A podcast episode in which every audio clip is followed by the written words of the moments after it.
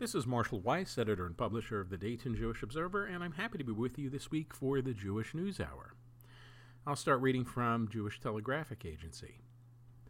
The first article, Tyler Herron, former Team Israel pitcher dies at 35, by Jacob Gorvis. Tyler Herron, a former Major League Baseball prospect who pitched for Team Israel during their Cinderella run in the 2017 World Baseball Classic, died this week at 35. No cause or exact date of Herron's death have been reported. Several of the minor league teams he played for posted tributes to Herron on social media Thursday. Herron, who grew up in Florida, was of Puerto Rican descent, according to El Nuevo Dia, one of Puerto Rico's largest circulation newspapers. But a YouTube video from Team Israel explains that his aunt also discovered in 2014 that he had a Jewish grandmother, which made him eligible to earn Israeli citizenship and play for the team. Herron appeared in 3 games during the 2017 World Baseball Classic and called it the best experience I've ever had in baseball. Team Israel finished 6th in the international tournament, despite being ranked outside of the top 40 countries in the world before entering. Team Israel Baseball posted a note on social media Thursday. He is remembered fondly by all his teammates and coaches from Team Israel. Israel Baseball sends its deepest condolences to Herron's family and loved ones. A native of West Palm Beach, Florida, Herron was a standout high school pitcher. During his senior year, the right-hander led the country with a 2.5 earned run average, striking out 81 batters in 57 innings. He was drafted by the St. Louis Cardinals in the first round of the 2005 Major League Baseball draft, and in 2007 was ranked by Baseball America as the organization's 10th best prospect, but he never made it to the major leagues. During his 16-year career, Herron played for several minor league teams in multiple organizations, as well as in foreign and independent leagues, including in Puerto Rico. The head of the Puerto Rico Players Association told El Nuevo Dia that an investigation into Herron's death is underway. This year, Herron pitched for the Fargo-Moorhead Redhawks of the Independent American Association League, his 4th separate stint with the team. Biden's Tree of Life anniversary statement used a term that worries parts of both the left and the right, by Ron Campeas, Washington. As he did the previous 2 years, Joe Biden issued a somber statement about the Tree of Life synagogue shooting, the deadliest attack on Jews in U.S. history. We must always stand up and speak out against anti-Semitism with clarity and conviction, and rally against the forces of hate in all its forms, because silence is complicity, he wrote Wednesday, the 3rd anniversary of the shooting by a gunman who killed 11 worshippers. But hidden in the statement was a reference to domestic terrorism, a term that has stirred discomfort on the left and the right. That continues to be the work of my administration, laying out our country's first ever comprehensive strategy to address domestic terrorism, signing legislation aimed at strengthening our efforts to counter unlawful acts of hate, taking executive actions to protect houses of worship, and pressing forward with executive and legislative action to reduce all forms of gun violence, Biden said. Vice President Kamala Harris also referred to Biden's comprehensive strategy to address domestic terrorism in her message. Biden in June launched a law enforcement strategy that aimed to disrupt and deter domestic terrorism activity and confront long-term contributors to domestic terrorism. It singled out violent white supremacy and violent anti-government ideologies. There is no law against domestic terrorism per se, but laws introduced after the September 11, 2001 terrorist attacks allow law enforcement to cite the threats of domestic terrorism as a pretext to launch investigations. Civil liberties groups expressed alarm at the Biden initiative, saying that the term facilitates the impingement of freedoms. The American Civil Liberties Union, responding to Biden's initiative, said that the strategy relies too heavily on law enforcement suspicion, investigation, and policing of beliefs rather than actual conduct, violence, or attempted violence. More recently, Republicans have alleged without evidence that the Biden administration is targeting parents as domestic terrorists because they protest school boards' coronavirus prevention measures. They are especially alarmed that Merrick Garland, the Attorney General, has said the department is ready to investigate threats of violent attacks on school boards.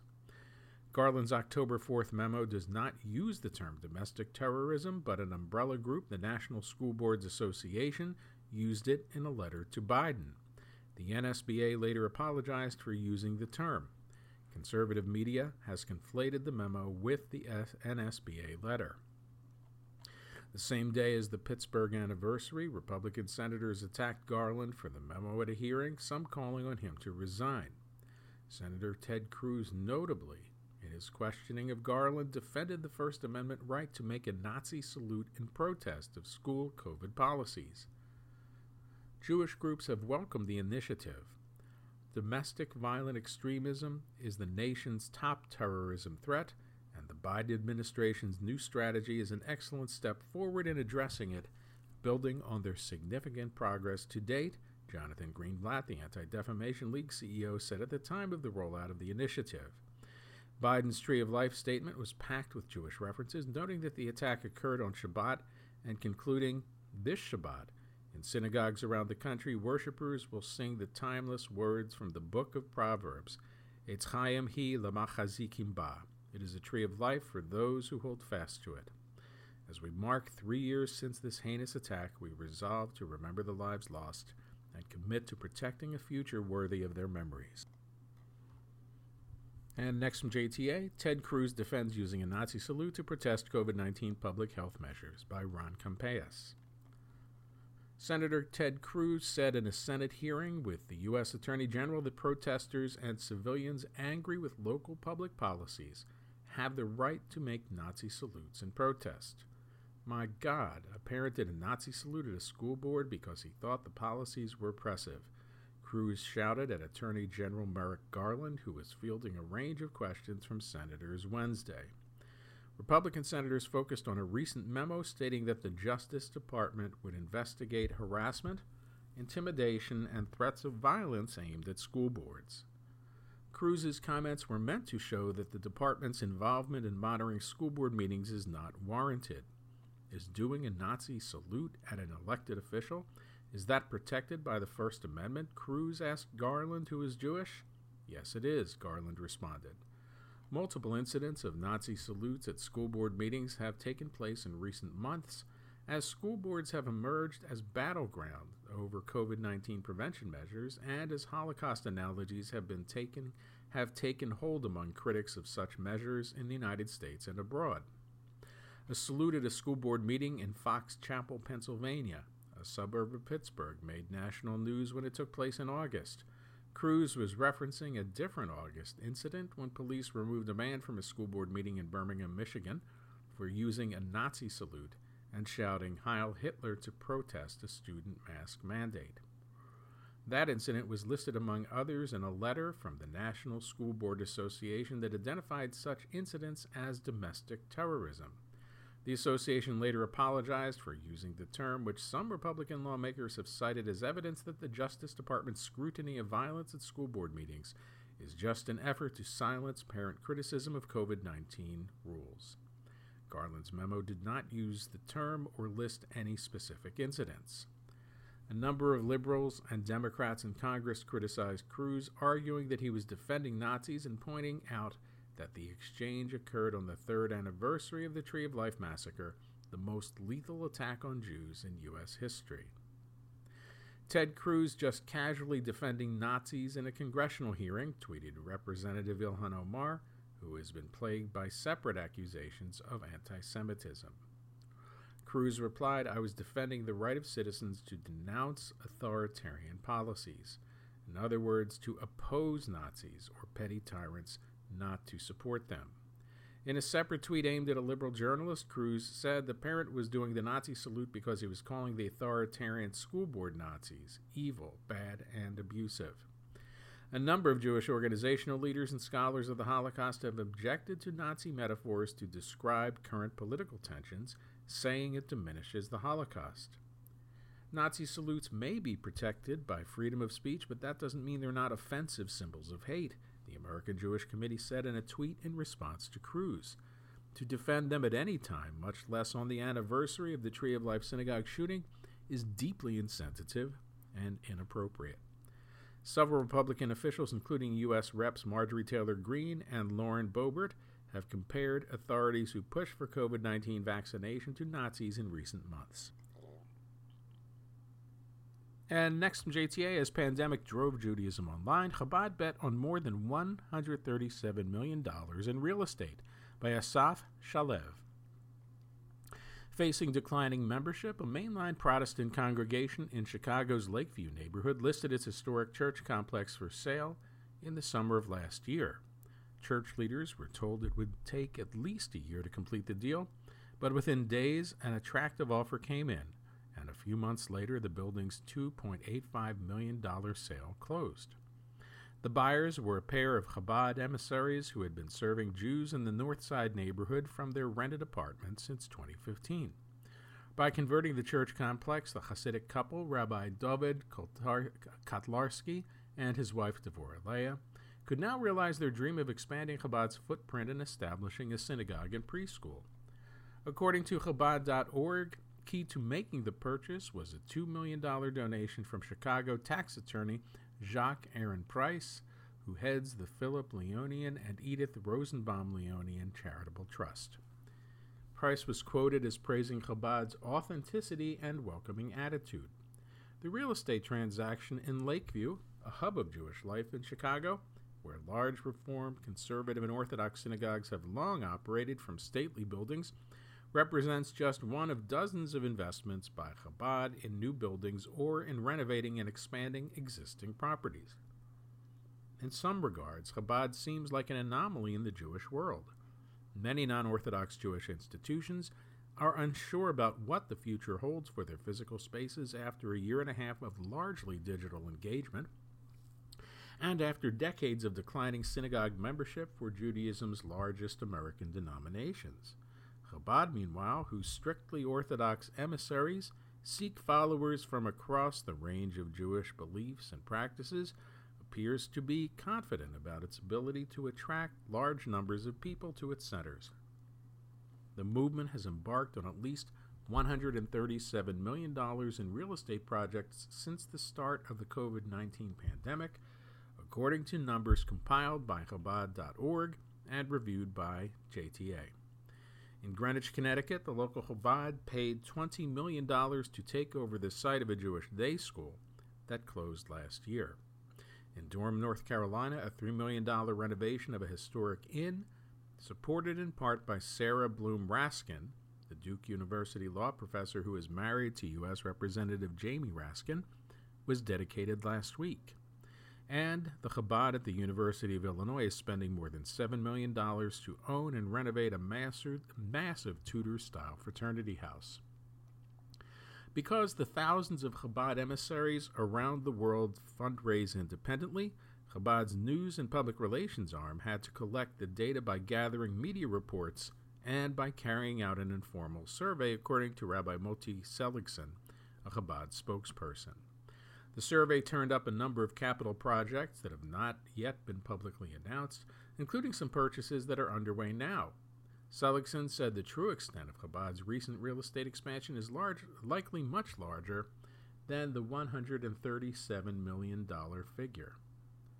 But he said he wanted to release the information he had in conjunction with the 38th Annual International Conference of Chabad Lubavitch Emissaries, which takes place this week in person in and around Brooklyn, New York, as well as virtually.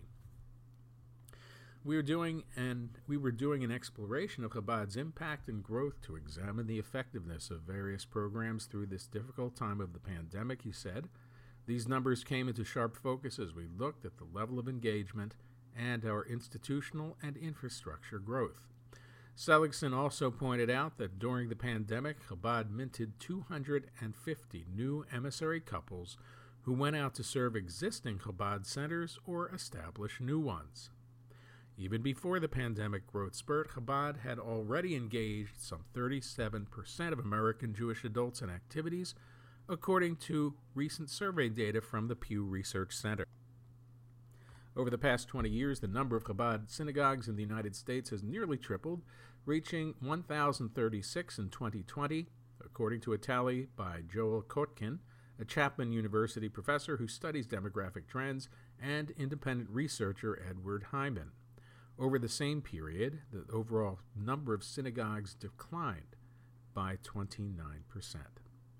While their secular counterparts are shrinking, the Hasidim and other more traditionally observant Jewish communities in America are experiencing a surge of growth, Kotkin and Hyman wrote in a Tablet magazine article analyzing their data.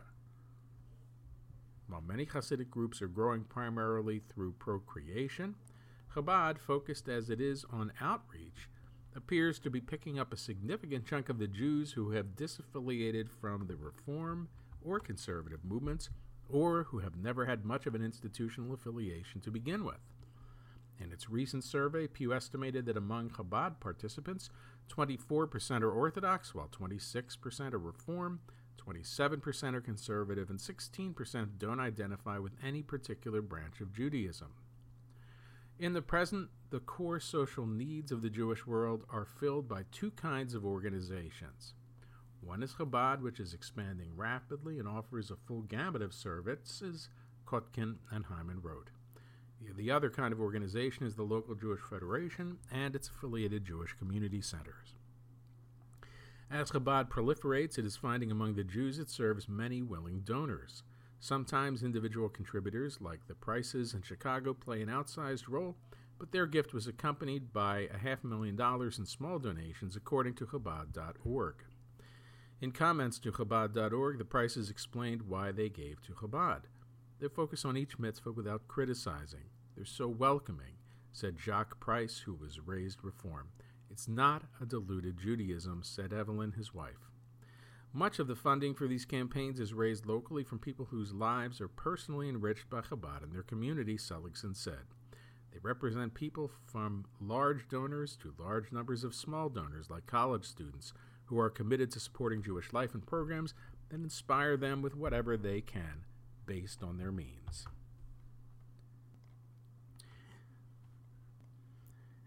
And next from JTA, the season of the Jewitch. Meet the Occultists Who Blend Witchcraft and Jewish Folklore by Rachel Roman. Occult practices and totems are a mainstay of Halloween, and sage bundles, altars, and crystals are an increasingly trendy way to dabble in divination and witchcraft. But the spooky supernatural world also has a long history in Judaism, and modern Jewitches are encouraging the connection, though their practices often slightly differ from their non-Jewish contemporary. I do not burn sage, said Zoe Jacoby, who runs Jewitches, a popular blog and podcast that deep dives into ancient Jewish myths and folkloric practices. The sage-related ritual of smudging, an indigenous ceremony popular among modern witches for cleansing a person or a place of negative energy, is not a Jewish practice, she said, but Jews had crystals. Actually, they were called gems. Jacoby and her peers are revitalizing ancient Jewish practices of witchcraft, which have been seeing something of a revival as of late. Far from having an uneasy relationship with magic practitioners, Judaism, or at least Kabbalistic strands of it, has long embraced them. Jacoby, based in Los Angeles, studies those gems' role in Jewish ritual, along with the connections between assorted other magical artifacts and Judaica. 8 shelves in her home are filled with books on Judaism as well as Jewish magic, witchcraft, and folklore. Her studies have revealed the historical ways that items like gems have been used in Jewish magical correspondences. Like healing crystals, gems are meant to protect and heal based on their properties, according to Midrash, Numbers Rabbah 2:7. For example, sapphire was thought to strengthen eyesight. It's in a medieval text called the Sefer HaGematriatot, Jacoby said, but even if we go to the Torah, we see crystals on the breastplates of the Kohanim, the high priests of Israel. Many Jewish rituals today have their roots in warding off demons, ghosts, and other mythological creatures. When we break glass at a wedding, scholars say, we're not just remembering the destruction of the temple, we're also scaring off evil spirits that may want to hurt the bride and groom. Likewise, ancient Jews believed that the mezuzah protected them from messengers of evil, a function parallel to that of an amulet or good luck charm. The mezuzah is absolutely an amulet, said Rebecca Erev, a Jewish feminist artist, activist, and Kohenet, Jewish Hebrew priestex, a gender-neutral term for priest or priestess, who uses the pronouns they, them, and teaches online courses on Jewish magic. I consider it to be a reminder of the presence of spirit, of goddess, of Shekhinah, the dwelling or settling of the divine presence of God. Much of magic is about reminding ourselves that we're all connected and that everything is alive and animate. The moniker Jewitch itself can be seen as controversial within the group. Erev first heard the term while attending a 2014 Jewitch collective retreat in the Bay Area. I feel that any word that identifies someone as a witch is controversial in nature because of how society, including Jewish society, has demonized witches, leading to violence and ostracizing, Erev said. To be a Jew and to be a witch has had serious repercussions through time. I hope the recent popularity of the term Jewitch will bring more acceptance and understanding of both identities and help to make our practices more widely accessible. I feel that any word that identifies someone as a witch is controversial in nature because of how society, including Jewish society, has demonized witches, leading to violence and ostracizing. Cooper Kaminsky, a Denver-based intuitive artist and healer, concurred that the portmanteau was revisionist to some, but added many, including myself, were empowered by identifying as a Jew witch. Historically, as Jewish practices grew more patriarchal, women were exempt from studying the Talmud and Torah. They knew little Hebrew, so they created their own prayers in Yiddish, used herbal remedies, and centered their religious practices around the earth. Erev mirrors these customs by creating magical rituals like meditating on cinnamon sticks during the month of Shabbat, hearkening back to how cinnamon trees in Jerusalem scented the land during the harvest. There's a Kabbalistic idea of making oneself smaller for creation to emerge. Connecting with a cinnamon stick is a simple ritual. The cinnamon folds in and the bark contracts in on itself. Erev said, sometimes contracting inward can give us space to emerge and create. They also do spell work, creating spells for new love, pregnancy protection, and social justice on their blog. They shared an incantation designed to bring more awareness to indigenous land-back movements. The goal of many Jewitch educators and practitioners, they say, is to shine a light on rituals that have been forgotten or buried for self-preservation. Jacoby believes that many folkloric practices died out following the 13th to 18th century because at the time, Jews were viewed as demonic witches. Jewish communities did what they thought would protect them from literal certain death. Some of that came at the expense of some of these practices, Jacoby said. Instead of the supernatural reasons, they tried to give rational reasons for what they were doing. Ashkenazi Jews routinely tried to debate with their oppressors in the hopes that they could outlogic anti-Semitism. This traumatic history, the Jewitches say, is often papered over or dismissed as myths and superstitious. Saying superstition is a way that we downplay our magic, Kaminsky said. We protect ourselves because historically a huge part of our oppression has been because we're magical. Kaminsky, who uses the pronouns they, them, does spiritual readings for clients that draw upon Kabbalah, Tarot, and the Akashic Records, a reference library of everything that has ever happened, which spiritual mediums believe resides in another dimension. Kaminsky incorporates Jewish prayer into the spell work, like reciting the Psalms of David when doing candle spells, and the B'Shem Hashem as a magical invocation. Kaminsky, who uses the pronouns they, them, grew up in a conservative Jewish household and learned the basic concepts of Kabbalah in Jewish day school. Kabbalah looks at Judaism through a cosmic, mystical lens that clicked for me a lot more than looking at a story from the Torah, Kaminsky said. As I read more Kabbalah, I started feeling more connected to my Judaism. Various scholars and rabbis have linked Kabbalah to Tarot, a deck of cards originally used in the mid-15th century to play games that evolved to divinatory practices in the 18th century, though Jacoby, for one, refutes this idea, claiming that the connection has never been proven. The Tarot's major arcana, the trump cards of the deck, which detail the evolution of one's soul, usually make up 22 cards in any given pack, a meaningful Jewish number, the same as the number of letters in the alphabet, and the number of pathways on the Kabbalistic Tree of Life. For their energy work, Kaminsky draws parallels between the chakras, energy points in the body discussed in Hinduism, and the Kabbalistic Tree of Life. The Tree of Life is an energy network, they said. There's the meridians of energies, and the chakras are like the middle pillar. Mystical practices were a part of Jacoby's upbringing. Her parents practiced Kabbalah, metaphysics, folklore, and folk mythology. They have attended the same local Chabad since Jacoby was 3 years old. Thanks to these experiences, Jacoby is comfortable living out of the broom closet, a tongue-in-cheek term that some modern witches use to refer to openly practicing witchcraft. She grew up with astrology, used tarot cards on Shabbat, and played with her mother's rose quartz crystal ball while her father led Havdalah prayers. The Jewitches blog and podcast were filled with mythological creatures with origins in Jewish beliefs, like Dybbuk's, werewolves, dragons, and vampires. Some creatures are unique to Jewish lore. The vampiric Aluka, a blood-sucking witch referred to in Proverbs 30, turned out to be Lilith's daughter, while a Broxa originated as a bird from medieval Portugal that drank goat's milk and sometimes human blood during the night.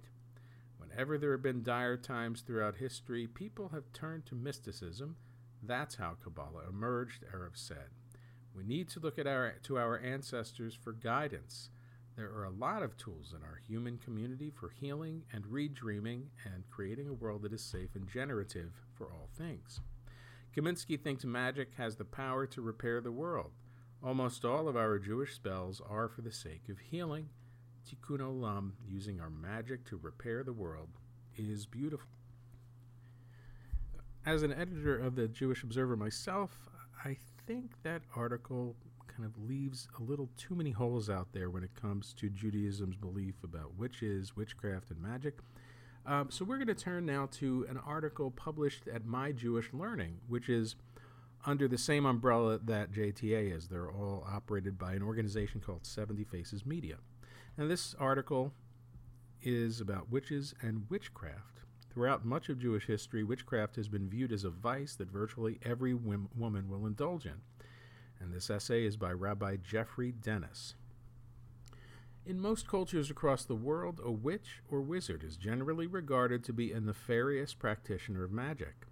In Jewish culture, in contrast to both modern culture, which has reversed most images of evil creatures, vampires are now romantic figures, for example, instead of bloodlusting killers, and Christian culture, which sees them as virtually demonic, the Jewish attitude toward witches has varied considerably over time and over geography. The German pietists, for example, did regard them as quasi-demons. In the 17th century, Manasseh ben Israel of Holland expressed a view of witchcraft virtually indistinguishable from contemporary Christian demonologists. In Nishmat Chaim 232, the Talmudic rabbis, on the other hand, while not approving of witches, blithely assume most of their own wives engage in at least some witchcraft practices. These differences may well reflect the attitudes of the surrounding cultures in which Jews lived. Mediterranean societies were generally more tolerant of witches than northern European societies. The formal biblical attitude toward wizards and witches is severe, witchcraft being a capital offense. This seems to spring from its association with idolatry. Both men and women are portrayed as engaging in witchcraft, and contrary to the modern distinction made in academic circles between socially empowered sorcerers and socially marginal witches, witches in the Bible are often shown in positions of power, notably the wizards in the employ of the kings of Babylon and Egypt, and the witches in the employ of King Manasseh. Queen Jezebel herself is a witch. Little is known about biblical witchcraft. There is an oblique reference to voodoo-like practices in Ezekiel, but the Bible most universally opts to remain silent on the particular practices of the witch. The woman of Endor, often identified as a witch in Jewish post-biblical literature, is not designated so in the Bible itself, so it is not clear whether necromancy was considered a discipline of witchcraft or a wholly separate offense. Jewish sources offer several accounts of the origins of witchcraft. According to 1 Enoch, witchcraft was first taught by the fallen angels to their mortal wives. This presumably explains the special association between women and witchcraft that marks subsequent Jewish literature.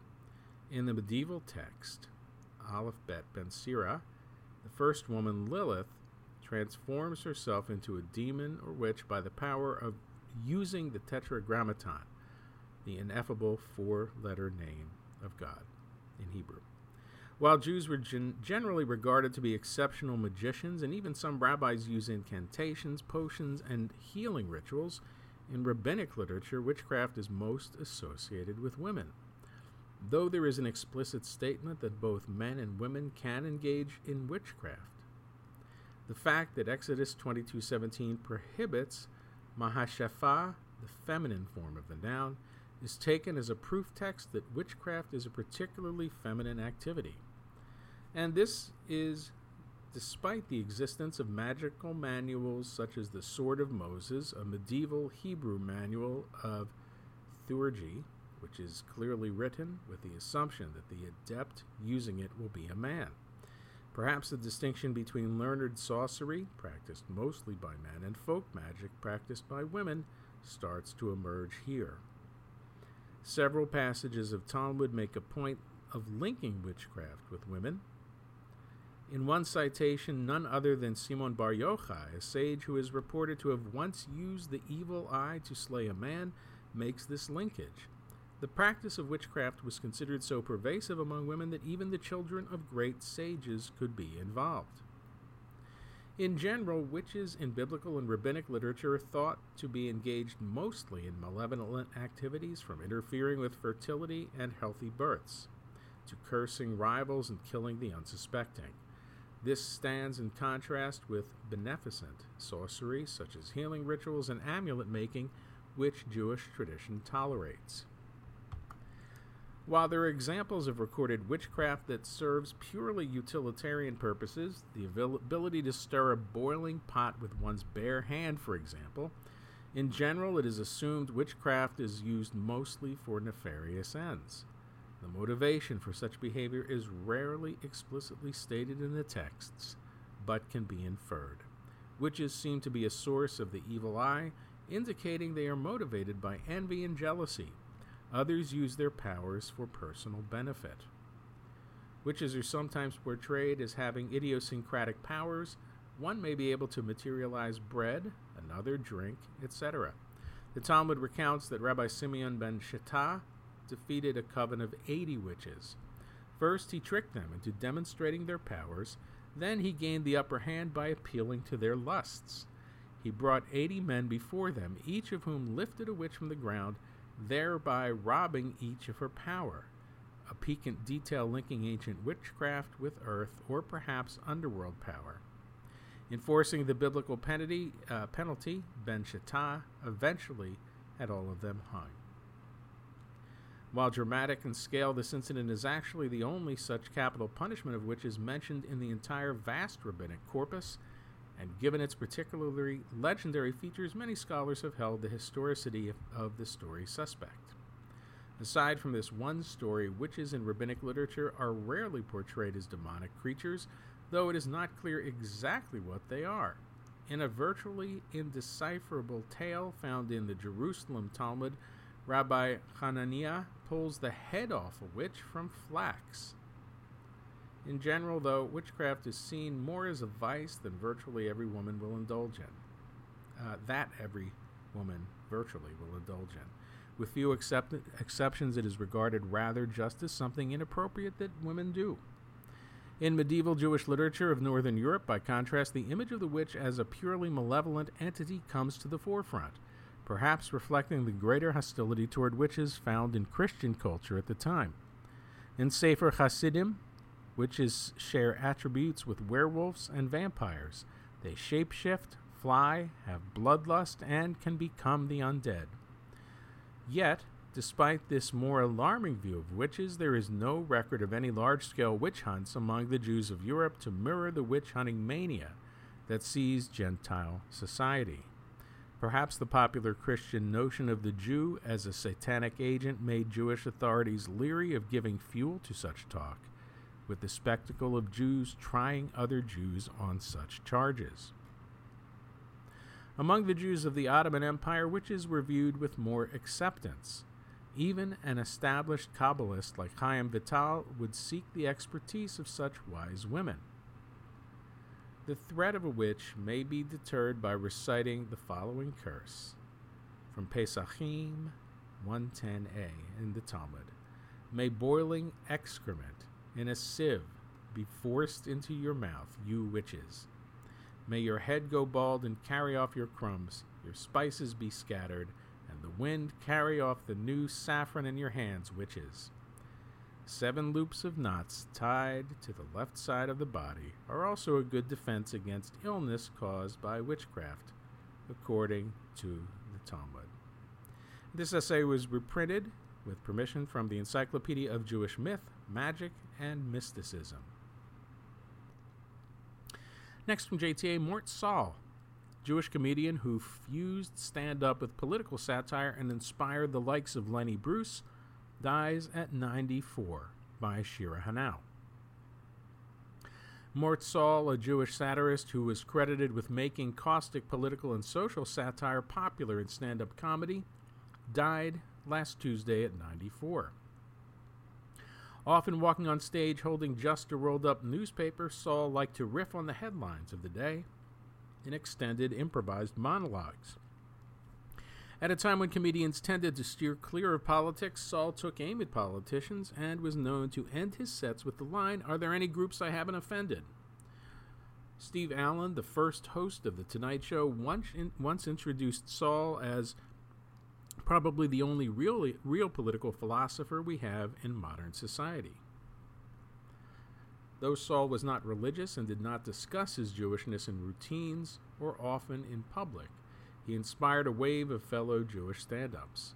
Woody Allen named him as a major influence and commented in interviews how Saul influenced the fellow Jewish pioneer Lenny Bruce, who would take Saul's freeform style and cutting satire to crude new heights.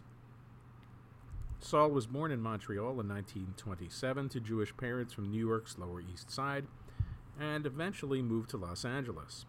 As a teenager, Saul dropped out of high school there and tried to enroll in the ROTC program by lying about his age, but his mother found him out after 2 weeks and brought him home. Saul was married 3 times and had a son, Mort Jr., with his second wife. Mort Jr. died of a drug overdose at age 19 in 1996.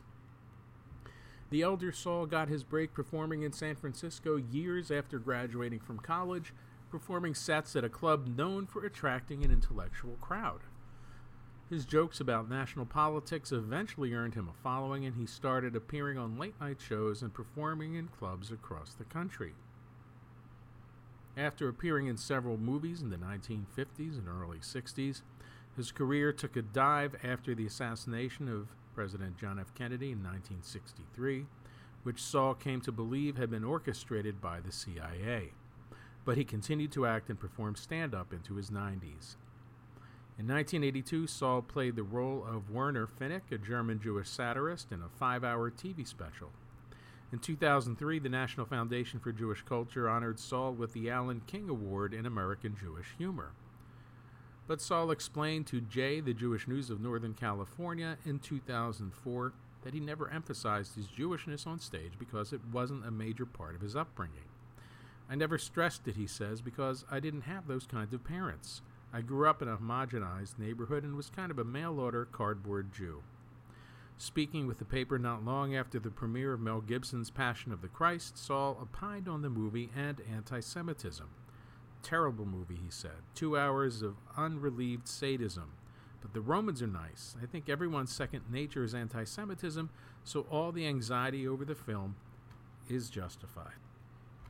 And next from JTA, a world-famous rabbi, a popular assistant, and a succession crisis. Inside the Rupture at Park East Synagogue by Ben Sales, New York.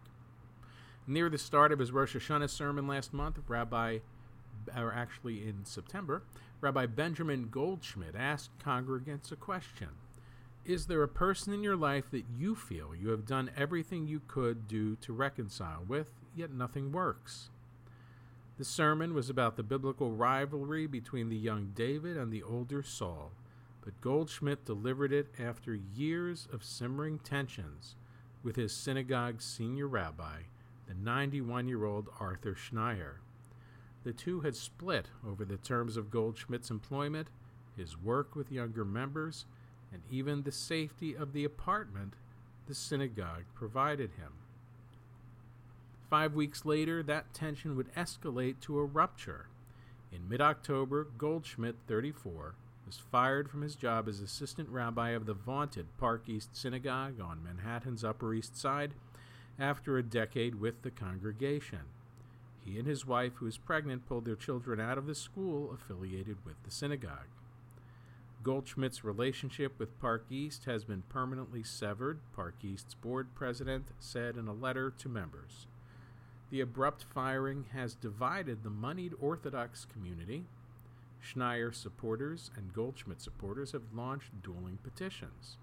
It has also drawn attention to the unusual leadership structure at Park East, in which Schneier, who is among the oldest pulpit rabbis in the United States, serves full-time while also drawing a salary from the foundation he runs, all without an apparent succession plan in place. Both Schneier and Goldschmidt declined to speak with JTA. Goldschmidt's supporters say he is a talented rabbi who was popular with younger members and has been mistreated with too little explanation.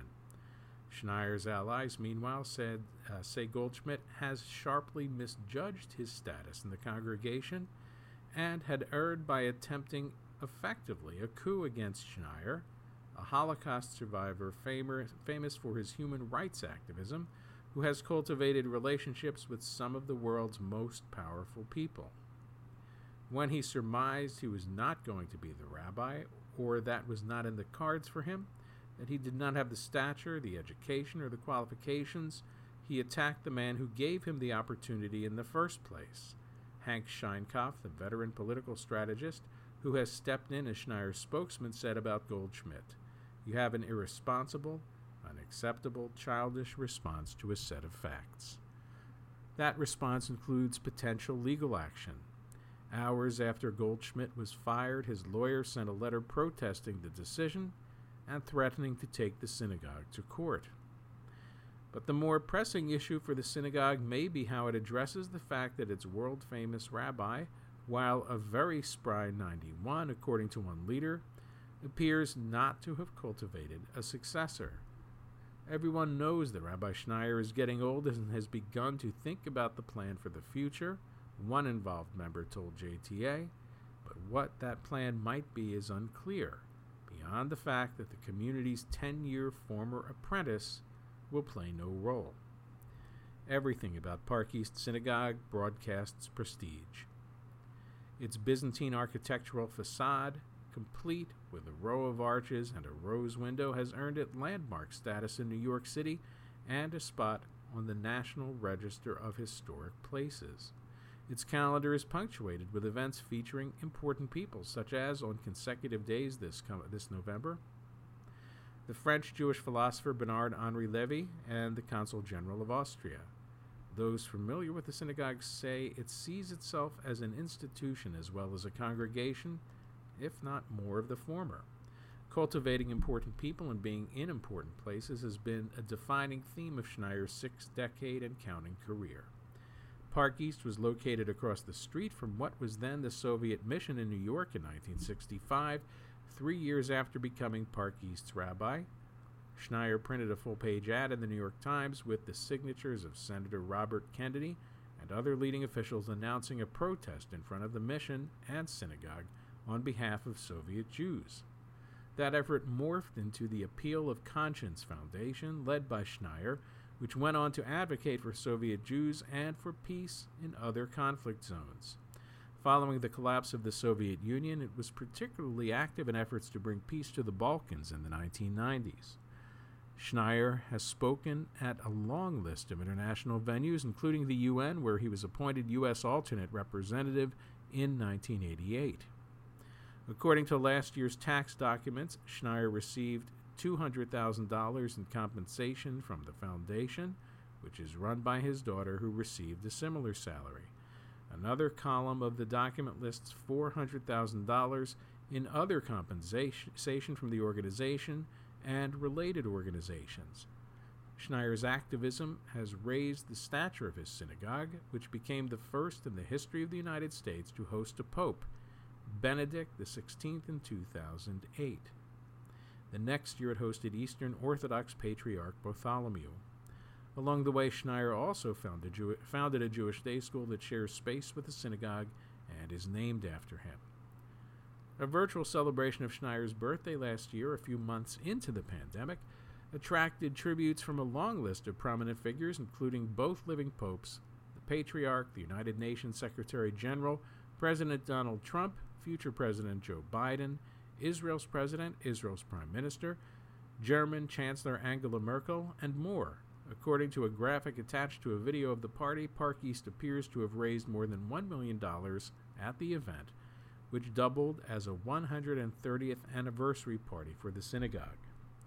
When Goldschmidt entered Park East as a rabbinic intern a decade ago after studying at well-regarded Haredi Orthodox yeshivas in Israel and Lakewood, New Jersey, he came in with connections of his own. He is the son of Rabbi Pinchas Goldschmidt, who has been the chief rabbi of Moscow for nearly 3 decades. The elder Goldschmidt, who was born in Switzerland, is also the president of the European Conference of Rabbis and has also been able to manage relationships with powerful people. He is known for being close with Merkel and, despite that, has mostly been able to maintain his position in Vladimir Putin's Russia. By 2012, Benjamin Goldschmidt was Park East's assistant rabbi and focused his work on 2 overlapping constituencies: young families and Russian-speaking Jews. Until he was fired, he ran the Sunday Shkola, an education program for Russian Jewish children. For a brief period between April and May 2021, he also ran the Next Gen Minyan, a prayer service for young professionals that shut down over the summer and then was reopened recently without Goldschmidt as its head. He also built a public profile, publishing essays in the Washington Post and Israeli publications. Before arriving at Park East, he studied at Ponevez Yeshiva, a prominent Haredi yeshiva in Bnei Brak, Israel, and has been a contributor to Kikar HaShabbat, a Haredi Israel news site. In 2014, he married the journalist Avital Chizik Goldschmidt in a wedding that was featured in the New York Times Vows column. But in the years after the wedding, the relationship between senior and assistant rabbi frayed. Goldschmidt was never given a contract at Park East and was never guaranteed vacation time or severance pay. Matters came to a head in early 2020 surrounding the rented apartment that Park East traditionally provides to the assistant rabbi. By that year, the apartment provided to the Goldschmidts was in disrepair, including months of infestation, and they asked the synagogue for help finding a new place, which was not forthcoming. Sheinkopf responded that in rental units, the tenants are responsible for handling maintenance issues. Pick up the phone, call the super, he said. The synagogue isn't responsible for a rental property. He is. They ended up moving out, bouncing between hotel rooms and crashing with friends and family until friends chipped in to rent them a new unit in the neighborhood. That decision has ended up being a boon to Goldschmidt and his family, as they can remain in their own home even after his termination. Schneier's 90th birthday presentation in June 2020 reflected the strained ties between the rabbis. The 92-minute video, produced in honor of Schneier's featured tributes from a string of prominent rabbis around the world, including Goldschmidt's father, but Goldschmidt himself was not invited to deliver one. He was thanked for his efforts during the pandemic, including conducting funerals alone during peak COVID, by a message that appeared on screen well more than an hour in for 6 seconds. People close to Schneier say that Goldschmidt was never in the running to lead the synagogue after Schneier. They say Goldschmidt doesn't have the leadership and fundraising chops necessary to lead the synagogue. A few people noted to JTA unprompted that Goldschmidt doesn't have a bachelor's degree, which they view as disqualifying. He stayed at the synagogue for a decade, they claim, due to a mix of inertia, goodwill, and the daunting nature of finding a replacement during the pandemic. He has no experience running a large institution. He has no experience raising the needed funds that are required. He does not have an appropriate education. The man does not have a bachelor's degree, Sheinkoff said. Schneier's backers, including Sheinkoff, are also adamant that the rabbi's son, Rabbi Mark Schneier, is absolutely not being considered for the job. The younger Rabbi Schneier also caters to wealthy Jews. He founded the Hampton Synagogue and has also parlayed his rabbinate into international activism. He's an advisor to the King of Bahrain and works to promote ties between Jews and Muslims. He's also drawn the attention of the New York Post's page 6 for his string of marriages and divorces, in some cases to his congregants. Mark Schneier showed up at Park East for services recently, but Schneier's backers said that was only to support his father. Mark Schneier is not interested in being the rabbi of Park East Synagogue, Sheinkoff said. He's quite successful and happy in West Hampton, in a congregation that continues to grow. The rumors to that effect are absolutely inaccurate. In fact, despite Schneier's advanced age, it seems like there wasn't a succession plan at all until Goldschmidt was fired. That may have been one of the triggers for the chain of events conducted in large part by email that led to the firing in the first place. On October 8th, 4 men led by Brad Coleman and Brian Kaufman sent an email to the entire synagogue membership calling for a change of course at Park East. The email opened with a paragraph praising Schneier and his career, as well as his story, his survival, his commitment, and the spirit that he brings to daily Jewish life. What followed was less complimentary. The writers said that they were concerned about the future of the synagogue and that while Shabbat services used to bring in several hundred worshipers, they now bring in far smaller numbers with fewer younger individuals and families, unless there is a special event. The email announced the formation of a committee to revitalize the synagogue and build a sustainable future. The committee proposed to work with Schneier, Goldschmidt, and the Board of Trustees. Allies of Schneier claim that neither Schneier nor the Board of Trustees knew about this committee. 2 days after the email went out, members began to complain. One person sent an email to the would-be committee co-chairs accusing them of having misappropriated my confidential information. He added, "I reserve my legal rights to protect the confidentiality of my information and will hold you accountable for any damage that results from its theft." Coleman and Kaufman have not responded to a request for comment. But 4 days after sending the email, they began to do damage control. In an email sent to Schneier and the board, they wrote, "We want Rabbi Schneier to be senior rabbi of Park East Synagogue for life. Rabbi Schneier has served this community for 6 decades, and we have no desire or intention of making changes to the rabbinic leadership of the synagogue." The phrase "for life" was underlined. But they added, without offering details, that they had heard for many years of the synagogue's financial challenges and quoted an email they had received saying that the community was at risk. In the email sent to a board composed largely of older men who are allies of Schneier and unelected by the congregation, they wrote that they wanted to hear from all members, young and old. To Schneier and his allies, these emails constituted an act of brazen insubordination, and the board blamed Goldschmidt. In an email to the synagogue membership sent Friday, October 22nd, Board President Herman Hochberg described the Schneier camp's view of events. According to Hochberg, on October 10th, Schneier and Hochberg met with Goldschmidt, who had provided the members' email list. Hochberg claimed that Goldschmidt then refused to apologize for his rogue actions. In fact, he further inflamed the concerns of Rabbi Schneier and myself by additionally stating that he would continue to use and disseminate the list at his discretion. Hochberg also wrote that the people who wrote the October 8th email are neither trustees nor actively involved in the synagogue or the Rabbi Arthur Schneier Park East Day School. 5 days later, the Park East Board met via video conference and voted unanimously on Schneier's recommendation to fire Goldschmidt.